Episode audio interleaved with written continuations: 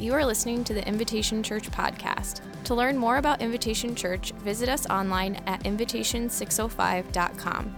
You can also download our app on iTunes and Google Play by searching for Invitation 605. Good morning. I'm Michaela Campbell, and I'm going to be reading from Scripture this morning.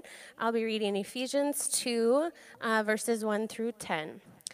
As for you, you were dead in your transgressions and sins, in which you used to live when you followed the ways of this world and the ruler of the kingdom of the air, the Spirit who is now at work in those who are disobedient. All of us also lived among them at one time, gratifying the cravings of our sinful nature and following its desires and thoughts. Like the rest, we were by nature objects of wrath.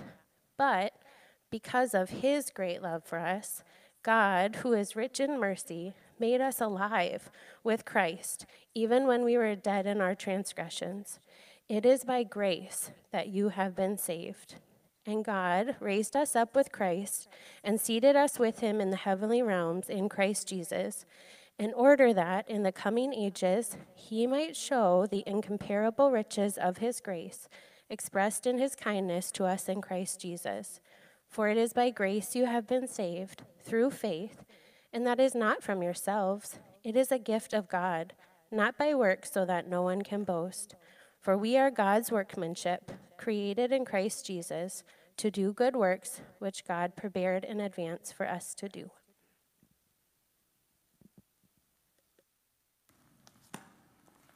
Awesome. Thanks so much. Okay, I want to talk to you about being dead tired. Like the kind of tired, you know, where you're not really functioning. Anybody in the house? Like the kind of tired when maybe you missed a couple buttons on your shirt when you're kind of getting things rolling in the morning, or the kind of dead tired when you've been driving and you've realized you have not been paying attention at like the last three stoplights. Anybody been there in ever in your life? Yeah, you are moving but you are not functioning. There was a time when we were a two car seat family. Now we're a two booster seat family, and it's glorious. Yes, it is something to celebrate. But there was a time when we had two car seats, and I ended up putting my younger son Miles in my older son Griffin's car seat. And Griffin wasn't, Miles wasn't really talking at this point, so I kind of like, I was super tired. I like plopped him in there, and he just looked at me like, bro, you need Jesus. Like something, this is like this, you're doing the wrong, you are doing the wrong thing. And we've all, I think, experienced like those times and those moments. And Paul is writing to a, a church in this city called Ephesus that we've been talking about. Like it's a major city in Asia Minor. Like there's lots of things going on, lots of stories being told, lots of goods coming and going. And Paul is concerned that the church in Ephesus is being shaped more by the news that's going on, things that are going on in Ephesus, than they are the good news of the gospel. And so he's writing this letter to them to talk to them about who God is, to talk to them about what he has done, about what has been poured from heaven into their lives. And he starts off talking about the problem of death that we are dead in our transgressions and sins. And the idea here is that like we're, we're moving, but like we're not living. And you can go all the way back to Genesis chapter 2. And there's Adam and there's Eve and there's this serpent and then there's this great lie that the serpent pushes toward Adam and Eve. And the lie is like, hey, God's holding out on you. Like God is holding something behind his back. And he's really not telling you the whole story because he's told you to, hey, stay away from this tree, from this fruit. But he knows that something will happen if you embrace that tree, if you embrace that fruit. Like, then you're going to know all the stuff that he knows, and God doesn't want you to know all the stuff that he knows. He wants to keep you in the dark. And Adam and Eve are told, like, hey, this tree, it seems like it leads to life, but it actually leads to death. Like it seems like it leads to light, but it actually leads to darkness. And God promises Adam and Eve that there was going to be death that this tree actually brings. And uh, many of us know the story that they eat from this tree. And they don't die instantly. And so it's not necessarily this biological death. Like Adam and Eve don't have some kind of heart event or cancer. But as time goes, they have distance in their relationship with God. And that distance in their relationship with God empties them of life. Anybody ever had this experience like you're trying to connect to like some kind of Bluetooth and you just want to throw it in the garbage? Because you're like, oh my God, I put the code in already. What do you want from me, Satan? I don't know what else to do. And a lot of times, Bluetooth stuff doesn't work. Why? Some operator error, let's be honest. But sometimes it doesn't work because we're not close enough to the actual unit. So, actually, the proximity of where we are actually makes the thing work. And I think in our relationship with God, part of the death we experience has to do with the distance that we experience in our relationship with God. And so Paul wants the Ephesian church not just to walk around, but to live. Not to live from this place of exhaustion and death, but from this place of life. He wants to reiterate what Isaiah says in chapter 60, verse 1. Isaiah says, Arise, like wake up and shine for your light has come, the glory of the Lord has risen upon you. So, two commands like arise, stand up, and then like let your life shine. Like there is light that has been placed on you, so walk in that way. And then in verse 2, he talks about like how they used to live. Like you used to be, you were dead in your transgressions and sins. And there's a way that you used to live. The word in the original language helps us know it's not just about living, but it's about walking. Like you used to walk in these ways. It's this Greek word peripateo, and it just means to walk. And there's lots of different ways that you can walk, it turns out, in life. And Paul wants to talk with the Ephesian church about when they followed the ways of the world. Like that's what their life was about. Like that's what their steps were about, about the ways of the world, like the story that the world wants to tell about what's true. Like the values that the world has for you. Like you used to walk in that way. And when we talk about like the ways of the world, I think we can talk about like the competition of the world. Like so much of our world is based on who I am versus someone else not even in relation to them. But the world wants us to kind of embrace this competition. It's like me versus them. It's those people versus these people over here, or the, the accumulation of the world. Like the, the, the more you accumulate, the happier you will be. I'll be honest, I got rid of four hats yesterday. And if you know me, you know that that's hard to do because I like to hold on to stuff. And I don't wear the hats anymore. They're like old and they're dirty and they just needed to go. And I was having a conversation with Michaela and I said, Hey, I'm just not bragging, but I'm just letting you know I got rid of four hats. And she looked at me lovingly. She's like, I'm so proud of you. I said, I know. But how many of us live in that place? Like we just feel better, feel powerful, feel comforted when we have stuff. So we followed like the ways of the world, the story that the world wants to tell, but we also followed somebody else, Paul says. We followed the ruler of the kingdom of the air. Like this is his way of talking about the evil one, talking about Satan. And Satan has words that he wants to speak over every life, and he has a vision for every life. And sometimes in the American church, this is how we talk about Satan. We talk about how God cares deeply for us, Satan cares not at all for us. That's actually not true. Satan cares very much about us. He cares very much what happens with us. He cares very much the story that we embrace. He cares very much about the vision that we walk toward in our life. He has a vision and he has words. And then in verse 3, Paul says, Man, all of us have lived in that place.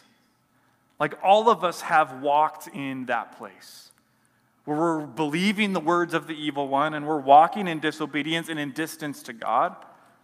Like Paul says, I've been there too. Like he's just not yelling at the church for all the bad stuff that they've done. He's saying, no, like I place myself in that same conversation. Like we've all fed the cravings and the desires and the thoughts. Like we've all done what we want to do.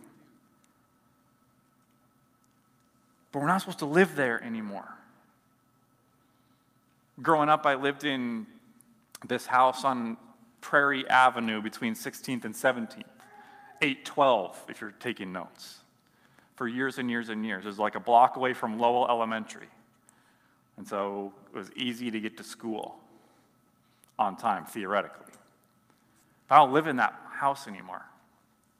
And it would scare the people inside the house if I just like showed up and like walked in and grabbed a thing from the pantry and went downstairs to my room. I can still show you where my room is. It's just not my room anymore. Like I'm not supposed to live there. I'm not supposed to walk in those ways. And Paul wants to wake up the Ephesian church like, hey, I know that that was a part of your life. Like I know like operating in this like anger and hatred towards other people. Like I know that you lived there. And I know that you used to live in this place of like needing to control everything. Where like there's a kingdom and you're the king of it. And I know that you used to live in that place, but you've been called out of that place. Like I know there was a time in your life when you refused to forgive people who wronged you. And I know there was a time when you kept score but God has stepped into your story, into the history of the world, and He's changed things, and He's called you out of that house. And so, why would you continue walking in there? Because you don't live there anymore. It's called trespassing. And then Paul continues. And I think there's this question that bubbles up for us. And it, the question is not like, have we ever lived in that place? But I think the question is like, have we continued to live in that place? Like, has there been a time when the things that we have served, like when our idols have become rivals? Like, has that happened? Paul talks about ha- happening for him. Like, you can read about this in Acts 8 and Acts 9. Like, Paul lived a very different life. Like, he was not building up the church of Jesus. That's maybe a nice way to say it. He was persecuting the church of Jesus. Like he's present at the first execution of a follower of Jesus. Stephen is his name. He's the first martyr, right? And he is stoned to death. In the ancient world, throwing rocks at somebody's body until they are no longer living and breathing and moving. And Paul's present in that place. But then something amazing happens in Acts chapter 9. Like God shows up to him face to face and says, Hey, why are you persecuting me? Knock it off. And he, he places a calling on his life. Like, I'm going to show you how much you must suffer for my name. I'm going to use you to proclaim the good news of the gospel. And that changes the entire trajectory of his life. And what I love about Paul is Paul does not pretend he used to live in a place that he no longer lives. And I think that's what the mercy and grace and the kindness and the goodness of God does. It's not that we forget where we used to live, it's just that we reject where we used to live because of the goodness of God. And that's what Paul does. So, first we see the problem of death. And then, verse 4, we see that the solution is grace. Verse 4 But God who is rich in mercy. And I love that description of him. Like he's got mercy abounding, mercy upon mercy upon mercy upon mercy. You ever like play that game with somebody? We won't do it this morning where you like kind of like grab hands with somebody and then you can kind of like pull them, right? So this was something that always happened in like the back of the bus on youth ministry trips, right? And you like squeeze somebody's hands until they yell mercy, right? And I love this picture of God in the New Testament that he's rich in it. Like, like mercy's his name tag. It's the way that he exists and moves in the world. And then verse 5 God made us alive with Christ, even when we were dead in our, on our trespasses and sins. Like when we were following the ways of the world, He made us alive, even when we were dead. When we were following the, the ruler of the air. But God, who's rich in mercy, made us alive. And then something else happens in verse 6. He raised us up with Christ. Like there's a, there's a resurrection life that has come to us. He's done something with us. He's changed that situation. He's raised us up, and then he's done something else. He seated us with him. What I love about that, the fact that he's raised us up and he seated us with him, is that he's given us two things. He's given us life in the resurrection, and what else has He given us? He's given us belonging, He's giving us a place to sit. Several weeks ago, I was doing a wedding in Rapid City, and we're at the reception and we're trying to figure out like where to sit you've been in there in life like you're not really it's not super clear there's a bunch of open chairs seats whatever and we saw this sign i was with a group of people we're trying to figure this out and there's like way over here on this super long table, there's a place that said reserved. And so we're like, okay, probably not there. But like there's all these open seats right here. And then we were all talking together, like, hey, do you think we can sit here? Do you think this is like for us? Or do you think this is like for somebody else? And I kind of felt comfortable because I did the weddings. I'm like, we're sitting here. Like, whatever. I can do what I want, right? Like, and they're, they're maybe going to come tell us to move, whatever. Let's just sit here and see what happens. And then the mother of the bride walks by and somebody that we were with flags her down and she's and she just said, Hey, is it okay that we sit here? And the mother of the bride is like, Well, of course you can sit here. Like that's why we that's why we that's why this is here. That's why we have chairs and why we have these tables. Like, of course this is for you. And can I just tell you my experience with a lot of people who call themselves Christians is that they live their lives wondering if there's a place for me here even though they have heard about what God has done for them again and again and again and again. They kind of walk throughout life not walking in the confidence of what God has done for them, but they walk in the insecurity of the moments of their lives when they know that they have not lived in light of what has been done for them. And then verse 7 I love this part. This part's so beautiful. Why? Paul answers why Christ did all this. Like why he made us alive with Christ Jesus. Like why he, he raised us and why he seated us with him in the heavenly realms. So that in the coming ages he might show the incomparable riches of his grace expressed in the kindness to us in Christ Jesus.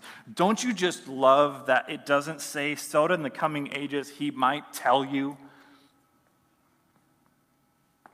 about the incomparable riches of his grace and his kindness toward us in Christ Jesus? Like, our God's not a telling God. Can I just tell you that in the room this morning? Like, he's a showing God. And so he's not, it's just not good enough to tell you things he needs to show. And so he does all of this so that he might show us the incomparable riches of his grace. And then a verse that many of us have heard before it is by grace you have been saved. It is by grace you have been saved. And there's this phrase have been saved, and you're saying to yourself, Dave, isn't that a perfect passive participle? Yes, it is. Good job.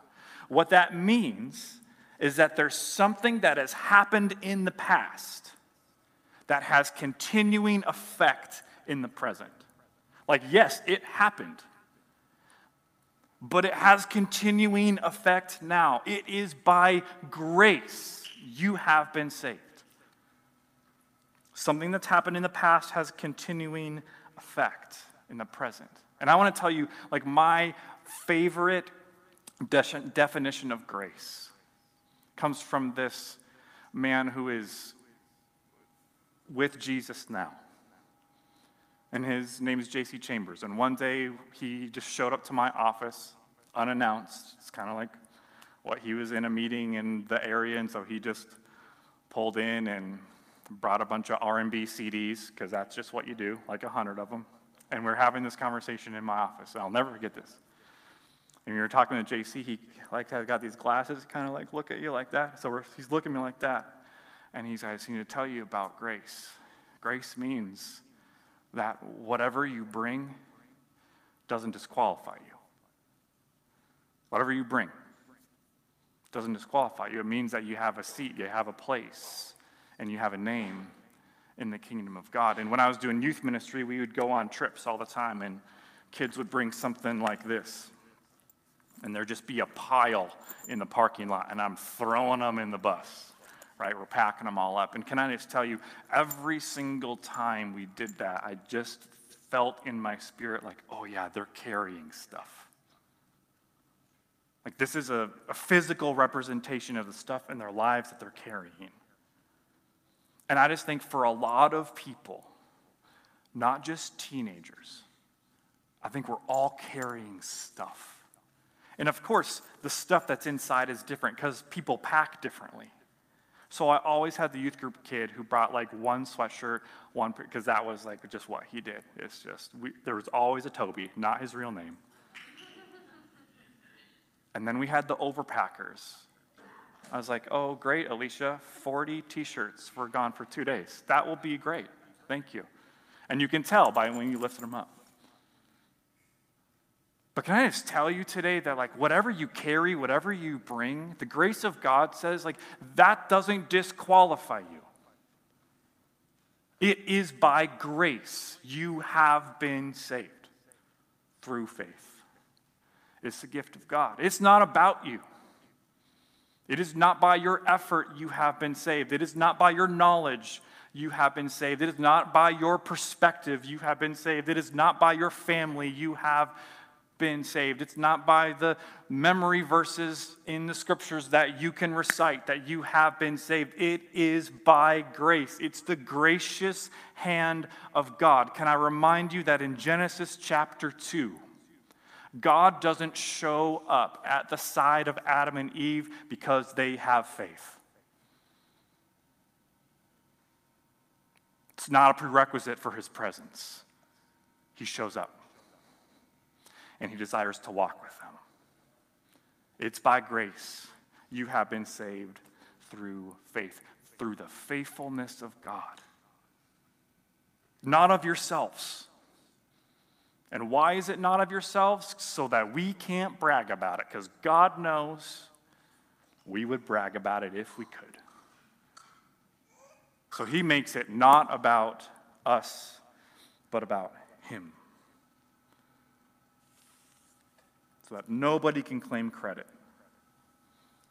And one of my great concerns for the American church is that the American church spends a lot of time on the treadmill of Genesis 2.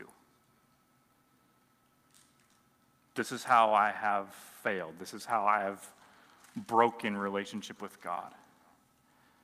And I just want the church to hold that, but I also want the church to hold Ephesians 2, somebody. It's by grace you have been saved through faith.